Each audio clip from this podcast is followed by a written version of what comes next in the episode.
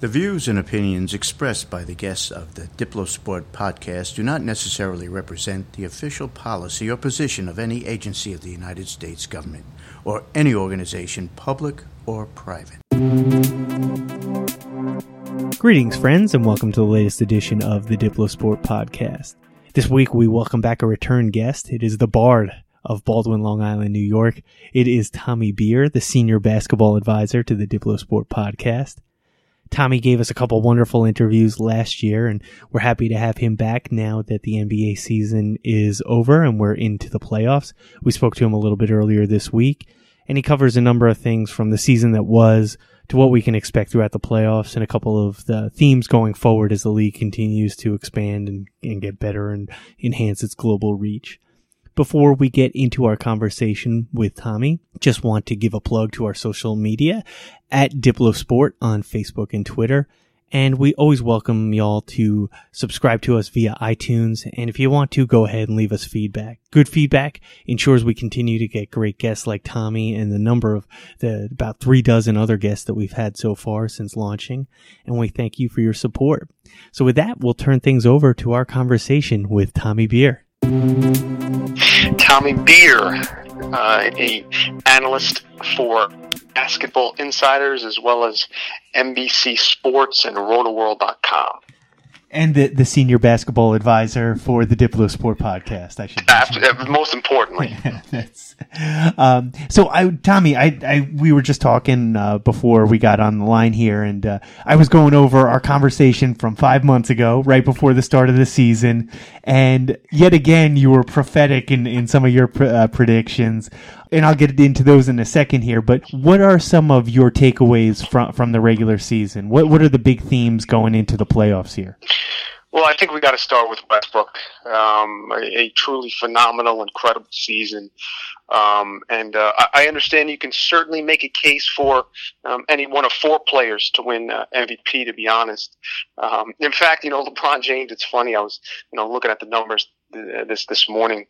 Guys, the best player of our generation is there's no question. Arguably, you know, one of the best players of all time, definitely top five in my opinion, if not top three.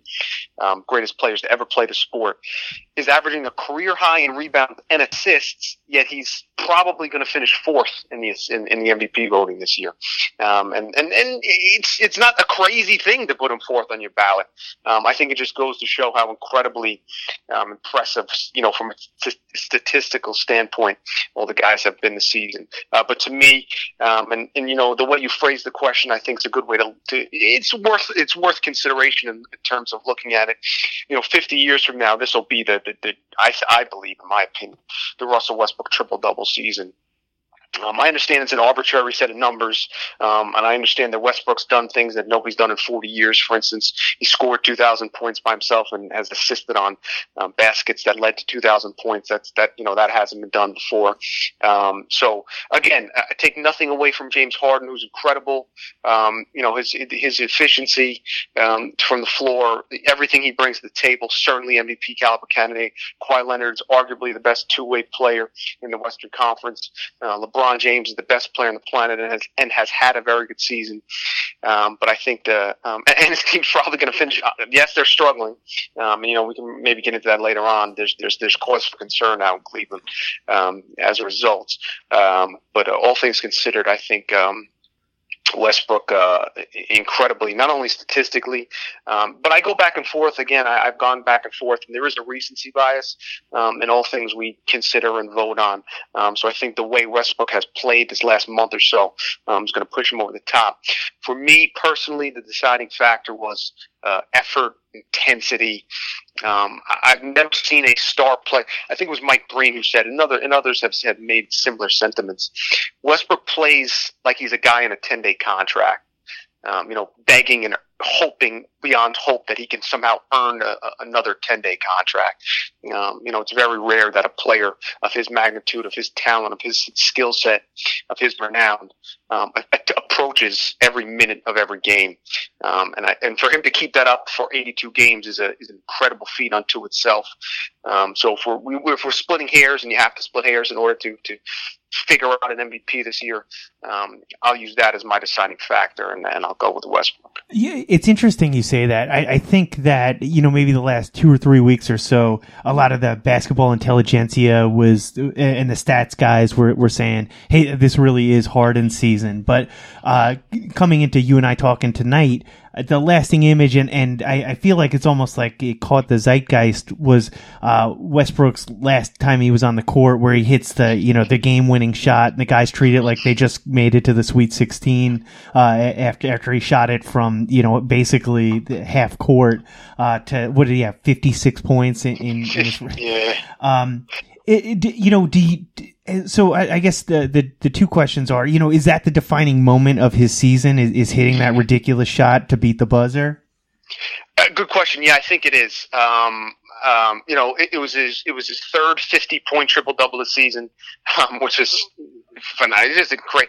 And to put that in context, no player in NBA history, not Michael Jordan, not Kareem Abdul-Jabbar, not Wilt Chamberlain, not Oscar Robertson, has more than two 50 point triple doubles in their entire career um, and, and Westbrook has three 50 point triple doubles this season.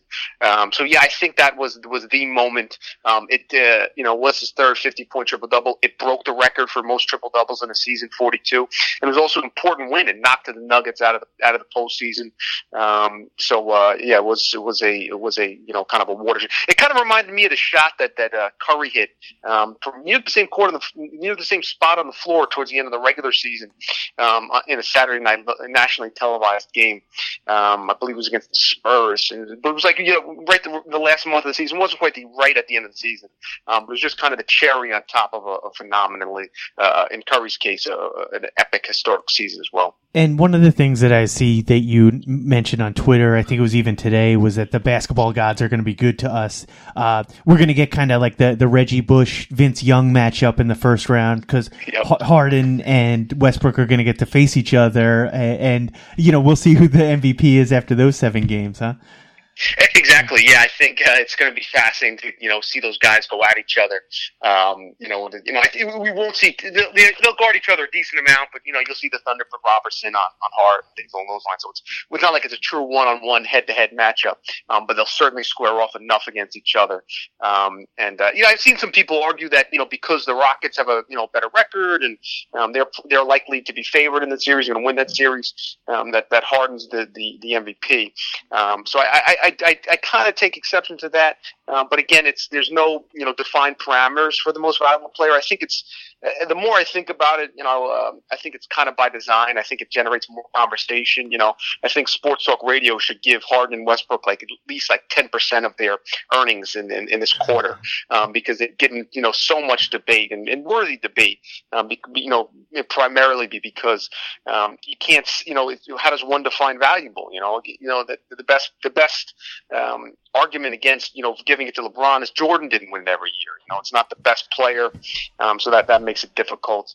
Um, and again, I, I have no problem with people. You know, it's not like if somebody gives a vote to, to Harden or Leonard or LeBron, um, I think they're crazy. I think they're again they're four valuable candidates this year. Uh, but again, for my money, I'd, I'd lean Russell you kind of led me into my next question I wanted to ask there. Uh, what, and I know this is kind of the hokey, you know, ask the basketball expert 101, but wh- what is the MVP? What, what does that award mean to you? Uh, you know, why doesn't it go to LeBron or Michael Jordan every year? Sure, I think yeah. One, I think it's voter fatigue. The reason that the, the primary reason that there's there's voter fatigue. You know, we, look for other reasons. If we gave it to LeBron every year, you know, it'd get boring. If we gave it to Michael every year, um, what's the point of having the award?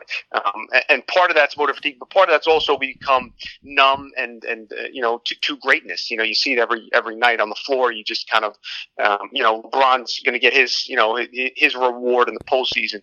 Um, so let's you know let's let's give it to something we haven't seen before. But that's a difficult question. I think it's you know right at the inter there's there's right at the intersection of um, of, of of team success, of I- individual uh, greatness, st- individual statistical greatness, relevant uh, in, in, relation to one's peers.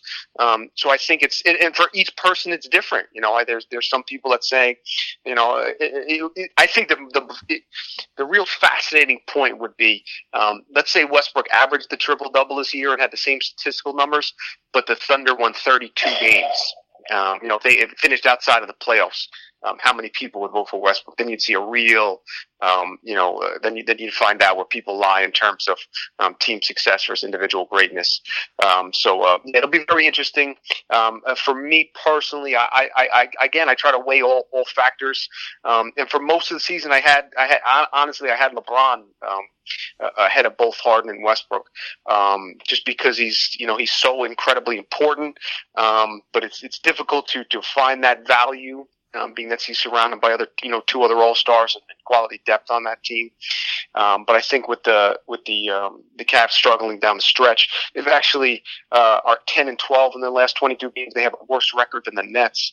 Um, you know, right at 500, you know, over the last six weeks of the season. So, um, again, we're splitting hairs, but um, you know, all things considered, um, I, I, think Westbrook, you know, not only and, and again in terms of the, the Thunder success, yes, they're going to finish at six in the conference, and certainly a worse record than the Horn um, than the Rockets, rather. Um, but they did lose, you know, one of the three best players on the planet, in Kevin Durant. Um, a lot of people had them pegged um, to take a big dip in the standings, so uh, I think Westbrook gets some credit for that as well. Yeah, de- definitely. That's been that's been interesting. And and speaking of Durant, before the season, one of the biggest storylines was the Golden State Warriors, Durant's new team, and the uh, Vegas over under for the number of wins that the Warriors was going to have was 66 and a half. And when I asked you about that five months ago, you said, "Yeah, that sounds about right." And uh, right now they're sitting with two games left at 66 wins. So uh, yet another one for the Bard of Baldwin. uh, um, you know, but uh, to me that almost seems anticlimactic. So I'm not going to end on asking you who who you see in the finals. But before the season, you said that it it was looking like a collision course again. Uh, you compared it to Rocky Three uh, between Golden State and the Cleveland Cavaliers. Are you still uh, going to hold on to that, or have you changed your mind? No, I think it's. I think it's. I, I would say I'm probably more confident now than I am than I was back then.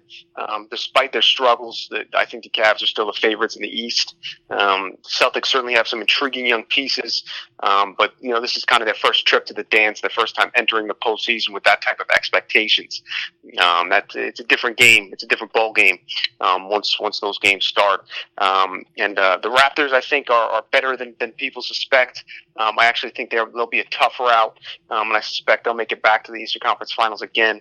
Um, but you know, as long as LeBron stays healthy, obviously that's a caveat, um, and, and Irving and Love for that matter. Um, I think they're the favorites in the East and in the West. Um, the Warriors are just playing so well right now. Um, they got obviously West uh, Durant back healthy. Um, it seems he, you know, after that scare, um, seems to be look good on Saturday night. Looked healthy, looks spry. I just don't see I, I honestly don't even see them being really challenged in the West. Um, I, would be kind of surprised if any if anybody took them seven games.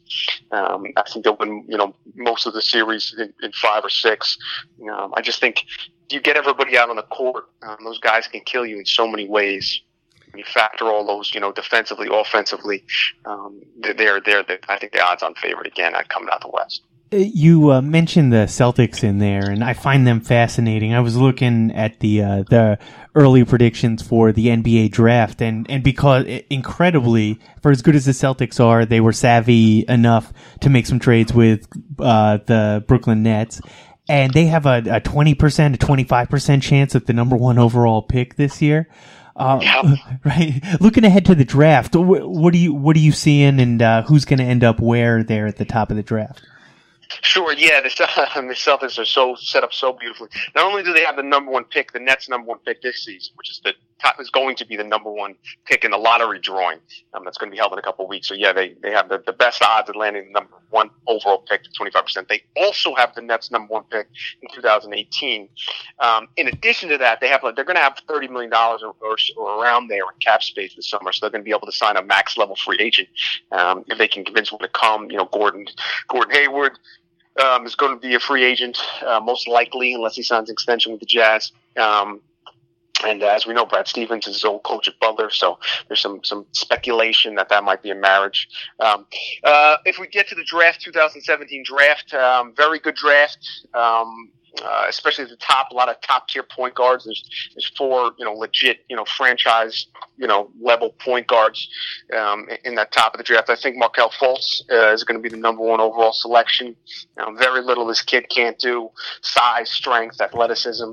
Um, you know, six four for a point guard. I, I know Um, I know one thing he can't do: uh, make the NCAA tournament, yes, definitely, de- definitely cause for concern there. save his coach's Um, job. true, true. That's, that, that that does not reflect all that well. Um, uh, ditto for Dennis Smith at NC State, Yeah, um, an ACC buddy of yours. Um, uh, obviously, that again, that's that's a knock. Um, no- no two ways about it. Um, but as we know, Ben Simmons uh, with LSU the, the, the prior year um, was, you know, the, the LSU was badly embarrassed in the conference tournament. Didn't make the NCAA tournament, um, but still went number one overall uh, because talent trumps all. Um, so yeah, so we'll go Fultz one, and then uh, after that, kind of the unanimous number two pick most likely is Lonzo Ball. We know uh, certainly with his father, there's been a lot of controversy surrounding him. Um, I, I- don't, I- I, don't put. I remember your dad coaching your sister, and, and I see a lot of parallels there. So. yes, yes, uh, it's very, very similar. Um, I remember my dad saying that my sister was Rebecca Lobo, the next Rebecca Lobo, uh, when she was six years old. Um, but uh, yeah, I think uh, you know, outside of his dad, I don't think it's. I think that's kind of much ado about nothing. I think NBA teams will um, happily, you know, um, you know, let him let his father know that this is, you know, he can speak all he wants, but um, this is big boy business right now. Um, as far as Ball, I, I respect uh, his athleticism, um, great court vision, very unselfish, um, high basketball IQ, great passer. Um, I just worry about his his shot. You know, he's got that funky that funky delivery. Um, all coaches I've ever had have, have repeated the importance of having a repeatable delivery on a jumper. Um, that doesn't mean that it's you know one size fits all. There have been great you know um, shooters that don't have textbook delivery. You know, Reggie Miller, you know, one of the best three point shooters of all time, didn't have a you know real a classic flawless delivery. Um, but you know, Ball's is so unorthodox and so out of the ordinary. Um, that I that I find hard to believe he's going to be able to shoot. You know, and and he, and he listen, he did shoot over forty percent at UCLA, which stunned me. Um, but then you know, it's a relatively small sample size, a, a short college season. Plus, the as we know, the NBA line is you know, about three feet behind the college stripe. So.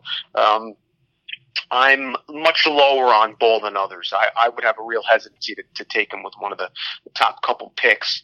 Um, but that being said, uh, he is a point guard, um, uh, and similar to Fultz, has you know great size, a lot of you know a lot of attributes there that that make GMs excited.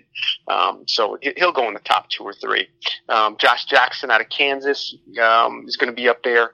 Um, you know, you got uh, I mentioned. Uh, you know, the, the Dennis Smith, he's probably in the six or seven range. Um, De'Aaron Fox, who a lot of people fell in love with, um, out of Kentucky. Um, as someone who covers the Knicks, I was hoping that Fox would, you know, would, would kind of line up with the Knicks going into the draft. So seeing him play so well um, against the aforementioned Lonzo Ball in particular, um, in their matchup uh, in, in the NCAA tournament where, where he dropped 39 on balls uh, on Ball and UCLA, and then Malik Monk, uh, De'Aaron Fox's uh, teammate uh, at Kentucky, who, who again I'm I'm actually a lot lower on than most. Um, he was like a six one and a half, six two shooting guard, um, which worries me. Undersized combo guards in the league um, sometimes have a tough time finding their way. Um, I've seen someone mention that he's kind of a, a, a Dajuan Wagner, you know, type player. Um, that, that sometimes those guys have a difficult uh, difficult time finding their place in the NBA because they're they need a fish nor foul, you know, neither point guard nor shooting guard. Um, so when you try to you know force them into one or the other, um, listen, the kid can shoot lights out. Um, I'd have no problem taking them, you know, 12, you know, 10. Um, but a lot of places have him as high as 5, 6, um, which for me would be a reach. Um, understanding has a skill set which is definitely coveted in today's NBA, um, which is so reliant on the three point shot. Um, but me personally, I'd steer clear. Yeah, I mean, I I have a small sample size with those Kentucky guys, but uh, that um, Monk dropped forty on Carolina in December, uh, and but I, I have to tell you that, that Fox really is the season rounded out looked like looked like the total package. Right. Yeah. And and and, and, and Monk has the ability, and he will have 35 point games. He's going to hit nine threes in a game. There's no doubt about it. But just on a night in, night out basis, you know, defensively, you're going to have to, you know, is he going to be able to keep guys out of the paint? Are guys going to be able to post them up? Um, you know, just it, it's easier to hide guys defensively in today's NBA than it was. Um, but again, um, if you give me a choice, I, will take the, you know, I'll take the, the, the pure point guard. Mean, Fox is distributor. Has some issues himself. Is certainly not a good uh, jump shooter, or hasn't been a good jump shooter. Um, but you know, he's a decent free throw shooter. I think he can improve. Um, and as long as he become a decent jump shooter, um, a la John Wall, who still isn't a good jump shooter, um, but he makes enough to for defenses to respect him. Um, you know, Fox has that quickness, and also to me that defensive intensity and tenacity um, that you, that you really like in a lead guard. You know, uh, so you mentioned just a, a, bunch of American boys there uh, at uh, at the top of the draft, which is a little bit different than the last draft. We saw about half of the draft, the first two rounds were international players. Um, what did we see? What was the and and also this year more than twenty five percent of the league rosters were made up of international players. Ostensibly, this is a podcast about international relations uh, among sports. What did we learn this year uh, in terms of the international flavor of the NBA? Uh, yeah, much the same. I mean, it's just an evolving, you know, game. The, the, the, game is worldwide. It's an incredible stat. You know, 15, 20 years ago, um, you know, let alone when, when Dream Team went over to Barcelona in 1992, you couldn't, they, I mean, those guys wouldn't, would, would call you crazy if you predicted, you know, 25 years later that the, that the quarter of the league would be guys born outside of the United States. Um, and, uh, but, but again, we see that, uh, those players continue to deserve spots because they play well. There's no longer a situation. They're not intimidated. Uh, you know, the, these Spanish, part of it is, is due to the increased, you know, level of competition in, in the other leagues. Uh, Kristaps Porzingis wasn't overwhelmed when he came over, um, because playing in the, you know, the, the top Spanish leagues is relatively equivalent, you know, the next closest thing to the NBA. You know, playing against grown men, um, those guys don't give an inch, um, and, and all other leagues, you know, where, where these guys are coming from. Plus there's, you know, international under 18 competitions and things along those lines where players get more of a familiarity um, with the NBA game and uh, the you know the rest of the world is, is catching up as, as we've discussed in the past. That's one of the things I got to see firsthand with the NBA was their basketball without borders process, where they, they pick a few dozen of the of the guys that have the best shot to make it to the league in the next five, uh, four or five years, and it's just incredible how, how much they get it, man. It's it's very impressive process, and they're only getting better as uh, you know. If if day one was the the gold medal ceremony in Barcelona just what they've learned and how they've applied it and built this global brand to, to now start rivaling soccer has been incredible. Yeah, yeah, absolutely. I mean, you could speak to it better even than I can um, just a commitment at the NBA level. They don't take it for granted. Uh, you know, it's not a situation where they, you know, just assume that everybody is dying to come to the NBA and they can just sit here and, you know, with their feet up on the couch and everyone come flooding in.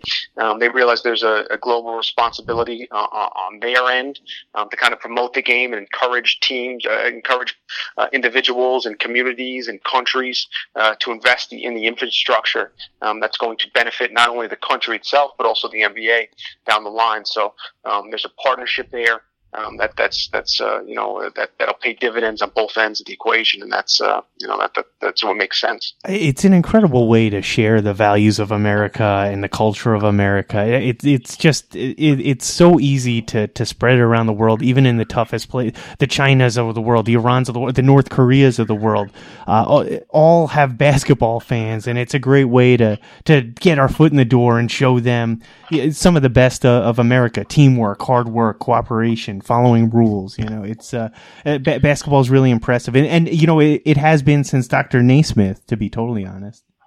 Uh, yeah, definitely. You know, Canadian. It's you know, it's but it's a it's a and exactly like you said. In, in this day and age, there's certainly more of a need than ever um, for commonalities um, amongst people, amongst religions, and you know, sports in general, and, and basketball particularly. Um, I think we both agree, and, and, many involved in sports would would also um, that there's a, a, common ground that can be found amongst um, competition and, and, and, the value of having teammates and being a good teammate. Um, all those things mentioned you know, really cut across socioeconomic lines, um, as well as, uh, you know, cultural borders and, and things along those lines.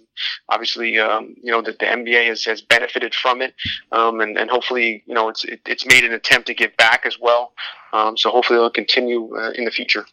There were uh, two teams that I just want to talk about before we wrap things up here, and and the first is the Sixers. Uh, you know, I, I um, before we got on, on and started recording here, you, you, told me you thought that Dario Saric was going to be the rookie of the year. Um, I, I, wanted to, to pick your brain a little bit, uh, just because I find it fascinating. You know, what do you think of the process? Do you think that Sam uh, Sam Hinkie is crazy? Um, did you read his manifesto uh, at the end of last season? Uh, and, and, what do you what do you think they have on hand there uh, in Philadelphia right now? Is is there a workable uh, uh, future with the team? Definitely, I, I, will just say right off the bat, I do trust the process. Um, I, I, think because I think because I think there's a lot to trust. I think um, you know he, a lot of it was was done kind of wink, wink, nod, nod in the past. Um, you know, the, the tanking, quote unquote tanking. Um, the Sixers, I think, and Hinkie, the, the, the reason he kind of ran into trouble was he I don't want to say he celebrated it or, um, you know, tried to become a celebrity via it. You know, I, I think that the problem with, with Moneyball, there's a lot of, you know, you know, but Billy Beane maybe tried to, uh, you know, just when you, when you try to oversell it, um, you know, when you try to become the, the name of the, you know, when you try to reinvent something, um, it can kind of attract attention. And when it attracts attention, people are going to have, um, you know, things to say. But I've never had a problem with teams doing what's best for their organization. You know, the idea of for every franchise, in my opinion, should be to win the championship. Um, you know, whether, regardless of what sport you're in. Um, so for that reason, I have a really tough time telling Coach Popovich he can't rest his players, or telling you know Ty Lue in Cleveland he can't rest LeBron. If I, and I understand that that you know some fan in New Orleans um, gets to see that you know the, the Spurs once a year or the Cavs, um, you know this kid once every ten years you know saves up to, to buy a ticket and wants to see LeBron and has to watch Channing Frye.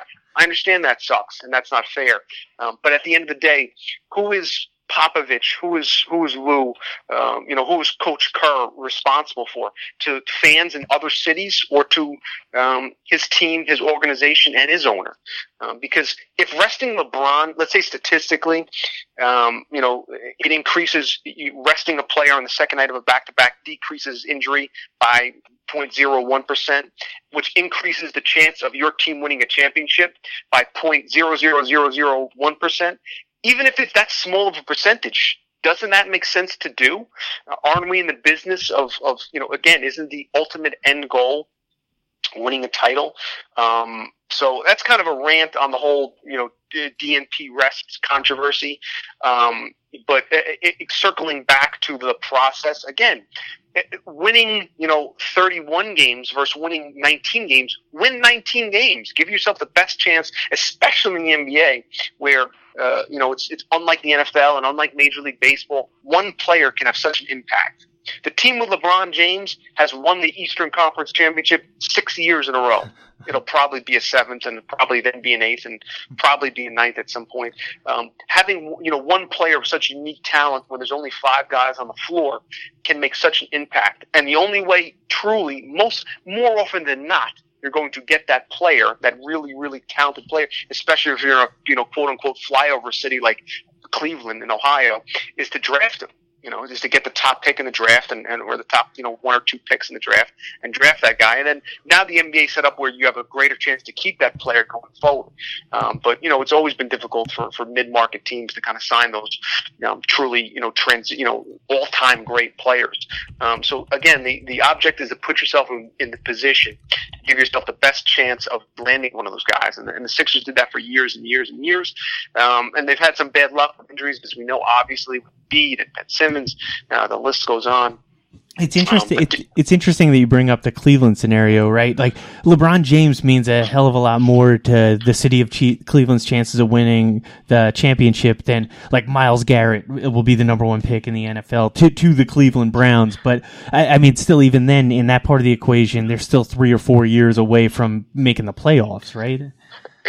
Exactly, exactly. And you know, in the NFL, there's you know there's, there's greater chance of you know you know kind of flipping things quicker. Um, you know, get a good quarterback, yada yada yada. But yeah, I mean, and just in terms of LeBron, to think about how much you know, if they rested him a couple games in, in the middle of last season, you know, and that made him, you know, allowed him to be just a little bit fresher in games six, five, six, and seven in the NBA Finals.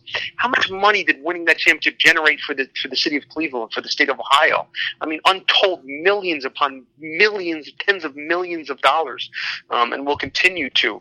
Um, so it's really so. Uh, so for that reason, I have a tough time telling teams, um, you know, to do to not do what's best for their for their. It, it's it, there's a, there's a real paradox there. Do you do what's best for your individual, you know, team, um, but you're also part of a collective um, that that benefits from you know TV ratings? Eventually, and I think that's what was Silver's. I think that's why it came to a head is when the, the Cavs, you know, uh, the, the Warriors rather benched all their guys on a Saturday night game against the the war uh, against the Spurs. I think that's why it, it really, you know, kind of you know sent people, you know, into a tizzy uh, because it was a nationally televised game. Um, and eventually, uh, ABC and the other sponsors, ESPN, are going to start, you know, pulling ad revenue if they if they if they can't count on these games being consistently highly rated. And that's when the NBA will have to step in and, and, and do something um, because the NBA is a business. Um, so it's kind of that that interesting contrast is where the team's loyalty, you know, where the loyal loyalties lie to the team to to give themselves the best chance to win the championship, while also understanding that they're trying to the league is trying to sell an entertainment product um, that requires its best performers to to you know to show up on the stage um, at, at, any given time. Yeah, and I, if I can get on my soapbox here for a second, I, I just there are so many conspiracy theories revolving around the the league, and in terms of being a transparent organization. Uh, you know, everything from how they conduct the draft lottery itself uh, is is incredible and totally. They videotape it. They they have uh, they have witnesses there from every team. You, you know, the, the, the process is unimpeachable. Um, I, I know one something today even the the last two minute reports for the the fouls and the missed calls where they're even willing to to put their their referees out there and say, hey, we missed this call or we made the right call here. Um, they, they, and it, what got me thinking about this was they're studying the effects of if you give LeBron a night off, does he play better the next game? Does he play better over the next two weeks? Is there an impact uh, that goes into the playoffs? They're, they're looking at all the angles. They understand all the equities that they have to fulfill, uh, you know, to their business partners, to their fans, uh, and, and, they're, they're really open about it. it it's just, it, it, it was a real pleasure working for the organization that way. And I might be violating my non-disclosure, but it's only because I see things through NBA color glasses, and I think it's a fantastic. Uh, uh, it's it's the best in the world. Um, yeah, and uh, that'll lead me into my my next question. Um, all right, so uh, I want to go. All right, so we invent the flux capacitor, and you and I go uh, back in time uh, twenty years to the, cafeteria at Chaminade High School. we're, we're getting ready for our last comps as seniors. Um, and uh, you tell uh, senior year Tommy Beer that um, Phil Jackson is a luddite, uh, and you get you print out an article from something called the World Wide Web and hand it to him. how does how does uh, eighteen year old Tommy Beer receive this information? One, I tell them to stop stop uh, talking about sports. You got to comp. Nothing's more difficult than the infant shaman comp. So so so so crack those books and start studying. Number one. Um, but uh, yeah, I, you know, in terms of the whole the whole Phil Jackson thing, um, I think it's a situation where um, you know you have to uh, as as you know listen, Chaminade, uh, you know, in and of itself, you know, I'm sure there's things that you know ways of learning and t- and t- different teaching methodologies um, that the best institutions will embrace in, in any and in any business um, as as technology kind of expands and you know changes the world we live in. Um, we are forced to you know change with it or or perish essentially. You know, um, you know at, the time when we were you know 20 years ago in high school, um, the triangle offense was a perfectly suited for the way the game was played. Created uh, you know uh, shots that were valuable. You know at, at, that at that time when the three point line wasn't accentuated, you know to the extent it is today. Um, and there's there's plenty, but you know eventually teams figured out. Um, due in part to you know technology, which allowed them to, to crunch numbers um, and analyze statistics in, in, in, a different way. Realized um, that the three point shot is more valuable than a, than a two point shot, especially a two point shot. Um, basically, you want to ideally um, you know, and the Rockets are kind of the living embodiment of this, um, and certainly some other teams as well as the Warriors and the Cavs. You either want to take a corner three, which is the shortest three point shot, or a dunk. Those are the two highest. Those are the two shots that have the highest return probability. Um, you know, in terms of point per, you know, point per shot. Um, uh, so, so the, the idea uh, should be to create as many of those attempts as possible. You want to stay out of that kind of no man's land that is the, the long two point shot because it has the lowest return probability. Um, and my issue with the triangle offense is that it kind of promotes uh, you know, to, to, a, to a certain extent, that two point shot. Now, that doesn't mean that um, it prevents, it doesn't tell guys, don't take the three pointer. Um, in Phil Jackson's prime, they were right around the middle of the pack in terms of three point attempts. Um, I was discussing this with uh, Howard Beck of Bleacher Report this weekend, actually. And, you know, he made some good points and, um, you know, pointed out that um, it, when the, Phil's Lakers were, you know, one at one point, uh, one season um, during that that kind of run with Kobe, um, and later on with Pau Gasol and, and, and Lamar Odom and those guys was um, they were fifth in the league in three pointers, you know, and kind of fluctuated between like sixth and seventh overall in terms of three point attempts per 100 possessions, um, you know, kind of kind of you know above average, but you know not not near the top of the league, but above average. Um, and to his point, you know, players and executives swear that the, the triangle can promote those shots shots. Um, it, you know, and, and that the Knicks uh, issues were, were essentially more um, the, the, bigger problem was the personnel, and there's certainly some argument to be made there. Um, Derrick Rose, as we know, is not a three point shooter. Um, Carmelo Anthony prefers, you know, kind of work in that mid range area. Um, I guess uh, you know, kind of summing it all up. And, and that's what other people would argue is that it's not the offense itself, it's the players. Um, but my issue is it's kind of a vicious cycle because, um, you know, the, the, and I wrote about this a little bit today if if we're if we're trying if we're going to use the comparison of a, of a ship, um, you know, of a boat that's in a you know kind of in a race, um, you know, Phil Jackson's the one that's navigating the course and and, and determining you know what direction the Knicks are going to take, um, and he's also the guy that's hired the sailors as as as, as picked sailors and the guys that are actually going to do the handiwork, um, you know, that, that are going to row the boat itself. So any which way you look at it, it kind of circles back to Phil. Does he choose the guys? Does he choose players based on how they're going to succeed? Excel in the triangle offense? And does that, you know, increase the likelihood that they're going to run the triangle? Um, at some point in time, he's going to retire again. He's over 70 years old. Um, and, and more, there's a very good chance that the guy that replaces Phil is going to, you know, bring in a, completely different system, a more modernized system that's more apt to be successful in today's NBA. Um, so at that point, you don't want to have a roster full of players um, that essentially are, you know, triangle specific or, you know, triangle preferred. Um, you want players that excel in a, in a pick and roll game. Um, so, you know, we'll see. It'll be interesting. We'll see in the draft and in free agency if the Knicks have a chance to draft the De'Aaron Fox. Do they not take him because the point guard is the accentuated, doesn't have as much value in the triangle system as as in, as, as as he would with other teams. Um, so it'll be interesting to see. What did we learn about Kristaps Porzingis this year? Did did he take a step forward? Did he take a step back? Is is he the future of the franchise still? He's def- definitely the future of the franchise, no doubt about it. I mean, to me, that's the he's the beacon of hope in the distance. Um, it's very foggy and it's dark and it's raining, um, but that that light is flashing there. Um, he's tremendous, you know, tremendously talented, versatile, um, dedicated player. Um, that being said, and and you you know, uh, he, if we're being honest, he took a step back this season, um, picked up some bad habits late in the season, um, wasn't quite as intense defensively, um, kind of settled for some shots, um, didn't get back in defense transition. Um, more often than not, he, you know, he, he, he, he did the right thing, played the right way, played hard, um, but you can tell that there was, you know, just a, a, slight downtick in terms of his production. Uh, uh, you know, again, he's still, you know, improved in, in some key categories. Um, but if we're being honest, a lot, lot more was expected of him um, that he brought to the table this season. Again, it's difficult um, when your team is, you know, basically essentially eliminated uh, around the All Star break.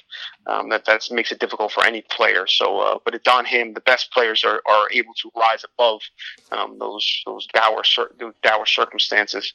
Um, but I think sooner or later, um, obviously the Knicks are going to move on from Anthony. They're going to hand the reins to uh, Porzingis, um, and that's when he's going to show uh, you know whether he's the, whether he you know has the ability uh, to handle the, the, spotlight that's coming his way. And you uh, you have written that at this point you feel like it's a coin flip whether or not Anthony's last game as a Knick is going to be this week. Uh, you, you still feel that way? There's a chance he may get traded this offseason? Yeah, I'd say it's, you know, it's certainly not, I, I, I don't think it's definite one with the other. I'd say it's, you know, close to 50 50. I, I think if anything, it's probably 55, 60% chance he does get moved. Um, his preference, without a doubt, would be to stay in New York and win. Um, even if that's not a championship, just be a competitive team. Uh, you know, win a win a round or two in, in the postseason, um, and get to live in New York would, would be definitely his preference. Um, but I think it's very difficult for him to look at this roster and the team going forward and assume that they're going to be a playoff team next season. And this is a guy that won, uh, that advanced to the postseason the first 10 years of his career. Every year for the first 10 years, he advanced to the postseason. So it's difficult for him to swallow four straight losing seasons without even sniffing the playoffs. That's got to be difficult for a pride guy. You know, this is a guy that takes vacations with LeBron and and uh, uh, Dwyane Wade and, on the banana boat. On the banana boat. on the banana boat. And when when you're on the banana boat and everyone's talking about, oh, we lost in the finals or we won on a big shot, you know, you don't want to be the guy that that can't even talk. You know, you're talking about regular season games in uh, January is, is your most important games. Um, you lose a lot of boat, banana boat credibility in those circumstances. Do you think Carmelo needs to spend a little bit more time in the muse cage? Is that? couldn't hurt. um, uh, you know, speaking of, of Porzingis from Latvia, um, Willy Hernangomez uh, had a pretty good season this this year too, right? Uh, maybe you could talk a little bit about the international guys that are on the Knicks. Sure. Uh, yeah, Willy played really well as a rookie. Definitely impressed um, especially offensively. I mean, this guy's tremendously talented in the low post, footwork, uh, touch around the basket, uh, high basketball IQ, just has a great feel for the game, um, pump fakes, hesitations, um, just really, really crafty and skilled uh, and tough around the basket. Um, unfortunately, on the defensive end, um, he was just as disappointing as he was impressive offensively. Um, had a real tough time staying in front of guys. Um, you know, was was uh, over o- overly aggressive. You know, jumping for you know trying to block shots. Um, and just in terms of physical, his physical limitations. Um, you know, lateral quickness, agility um, are not his strengths, so it's difficult for him to stay in front of quicker guys. A lot of, obviously, as we know, a lot of the bigs in today's NBA are, are quicker and mobile. Um, very difficult for Willy um, to, to, guard those guys. So that's something he's going to need to improve. Um, I think probably he's ideally suited to be the first big off the bench. Um, you know, you know, kind of an instant offense kind of player in the Enes Kanter mold. Um, not different players, but just in terms of, you know, playing him 18, you know, 22, 24 minutes a night, uh, you know, high 20s if he's playing well. Um, but, you know, difficult for him to start alongside Porzingis um, or and or Carmelo, uh, just due, due to his defensive lack, uh, his defensive uh, deficiencies. Uh, the Knicks also uh, Mindaugas Kuzminskas, another rookie um, from Lithuania, had a had a very strong season. I wouldn't say strong, but um, it wasn't much expected of him. Um, so uh, you know he had some high moments. He struggled with the shot a bit over the second half of the year, um, but a good rotation player. You know, kind of an eighth or ninth guy in, in the Knicks rotation on a good team. You know, good teammate, great guy in the locker room always, you know, his nickname is Cheese because he's always smiling. Um, a good dude. So, um, yeah, so, so certainly from from an international perspective, um, a, a encouraging year for the Knicks. And uh, I guess the last thing, the the highlight or the low light of the Knicks season would be uh, the Charles Oakley incident. Uh, were, were, there any takeaways for, from that uh, on, on your end? Yeah, I mean, just the, the, unfortunately the same old, same old. Where, where you know, yeah, it's probably the most talked about thing, you know, and, and going back four or five years, each of the most discussed topics when you talk about the Knicks are, you know, former legend getting, you know, dragged out of the arena in handcuffs or, you know, just this past week when, um, you know, Dolan called the guy a curse word and then asked about it and said, yeah, I called him a beat because he's a beat, you know, it's just, you just have the common sense not to get involved with it. Um, you know, just unfortunate, I think, you know, kind of the, the, the issue with the Knicks has been, um, a top down, you know, it's, we're going on 15 years now. It's they've, they've lost at least 50 games. You know, six of the last nine years. You know, below 500, 12 of the last. Uh, 15. Uh, that's an incredibly, uh, you know, disappointing record. You know, most losses in the league uh, since 2001, second most. The Timberwolves the only team to have lost more games. Um, and when you consider how much money um, the, the Knicks have invested in their product to, to not be, have anything to show for it, um, and it's it's one of those things where anytime there's a power struggle, um, the, the wrong side is won and, and, until the Knicks fix that, it's difficult for them to, um, you know, su- sustain success, in my opinion. You know, uh, I my favorite part of that story. You may not even be aware of this, but do you do you know what Oak's last tweet prior to the incident was? there was a tweet about raising money yeah, for uh, yeah. a, a retweet. yeah, so you you had uh, you raffled off a, a, jacket signed by the '94 Knicks, if I yeah. and um, you know to, to, raise money for for uh, I think it was the ACLU, right? ACLU, yeah. Um, great effort. It's so so great that Charles Oakley decided to retweet you, which I thought was the coolest thing ever. And and that was his last tweet before he. So you know this, you know, hey, don't don't let a, a disaster go to go to waste. That that was good PR for you. Yes, absolutely. I actually, uh, speaking of uh, 20 years ago, uh, if we're talking in the lunchroom, I, D- I had a conversation, a DM conversation on direct message Twitter with Oakley, um, uh, sometimes about the Knicks. Whoa! About, uh, you know, Whoa! Yes. so, uh, so, so I reached out to the big guy and I asked him to, uh, to do me a solid and, and retweet that. Um, and he did. So, uh, but uh, yes, so yes, Tommy Beer would, would would think it's really really cool that a something called social media allowed him to uh, to to, uh, to to chat and and, and uh, a little bit with uh, with one of the, the coolest toughest Knicks uh, of all time. Ninety seven Tom Beer, ninety seven Sean Cronin, ninety seven Sean Cregan. What's up, Kriegs? ninety seven Dan Brady. I mean, these guys would be going nuts. Um, hey, last thing, I'm not going to ask you who you think's going to win the the finals, but if there's one storyline to look for over the the next month or so, or I mean, I guess two months going going into to the NBA finals throughout the playoffs, um, what what should a casual fan uh, be looking for to to get the most out of this time of year? Sure, I think it's going to be a great posting. To be honest, I hope it. I hope it lives up to the hype because it will be hype. Um, a couple storylines just off the top of my head. Um, the Clippers, um, very interesting situation in Los Angeles right now.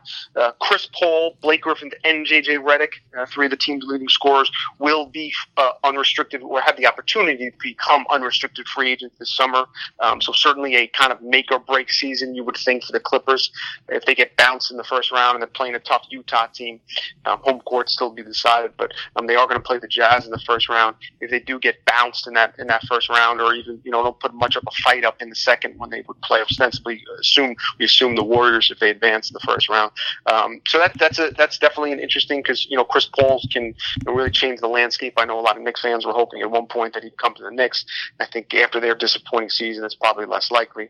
Um, but nonetheless, um, certainly will will change the um, the the way that um, basketball in, in Clipperland is, you know, kind of may, the next, you know, five or ten years may be determined by the next uh, five or ten games for the Clippers. Um, uh, just in, in, in, in, real quick, it's not a, essentially a, a playoff scenario, but the draft lottery will. Be, and we're talking about Los Angeles basketball, the Lakers, um, there's there rarely, um, you know, has there been an, a more important lottery um, in terms of a franchise's success. Um, if the Lakers land in the top three, they keep their pick and they also keep their 2019 first round pick. Um, if they do not land in the top three, there the, the, pick they traded away in the Steve Nash deal um, is lottery is protected for the top three. So if they get the fourth pick or lower, um, that trade gets um, that draft pick gets uh, you know shipped out to Philadelphia. It means the Lakers do not get a first round pick, and they, uh, they and they also lose their 2019 first round pick as a result. So um, you know it's not a uh, exaggeration or an overstatement to suggest that the Lakers, you know, next 10 years of Lakers basketball will be determined um, by that lottery on that Tuesday night uh, in, uh, in mid-May. Um, in, in terms of playoffs, obviously the Warriors um, are, are, going to draw a lot of attention, rightfully so. Um, they have a tremendous team. We know about Kevin Durant coming over. Um, that should be fascinating to see how it all plays out. Uh, the first round in the in the West, um, we we talked about it right at the top. Uh, you got uh, Westbrook versus uh, Harden, uh, Rockets versus Thunder. It should be an amazing series. Out east, not quite as intriguing. Um, we could have some, some very interesting series. Um, if the you know do, do the Wizards uh, in the second round, assuming both teams advance, so they give the Cavs a run for their money.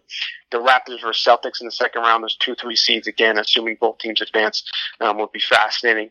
We got Giannis Antetokounmpo.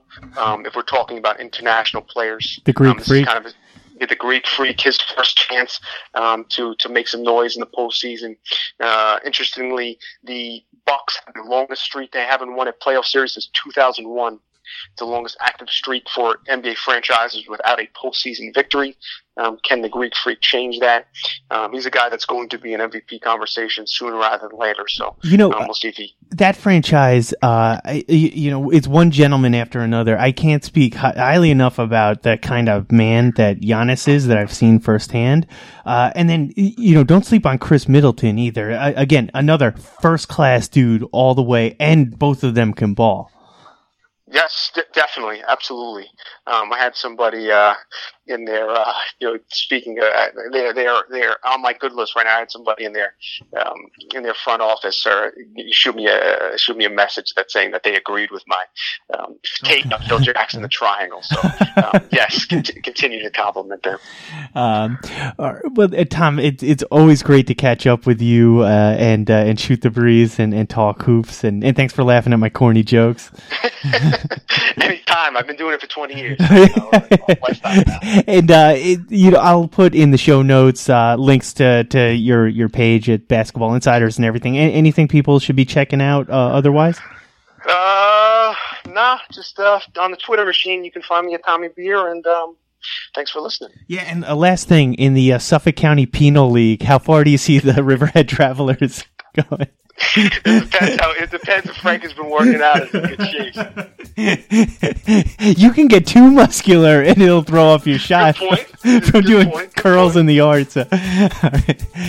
Tommy Beer, the the spiritual advisor to the Diplo Sport podcast. Thank you very much. My pleasure, buddy. Anytime. For Tommy Beer, this is Morgan O'Brien saying thank you for listening to the Diplosport podcast. We welcome you to follow us on social media at Diplosport on Facebook and Twitter. It's one word, Diplosport.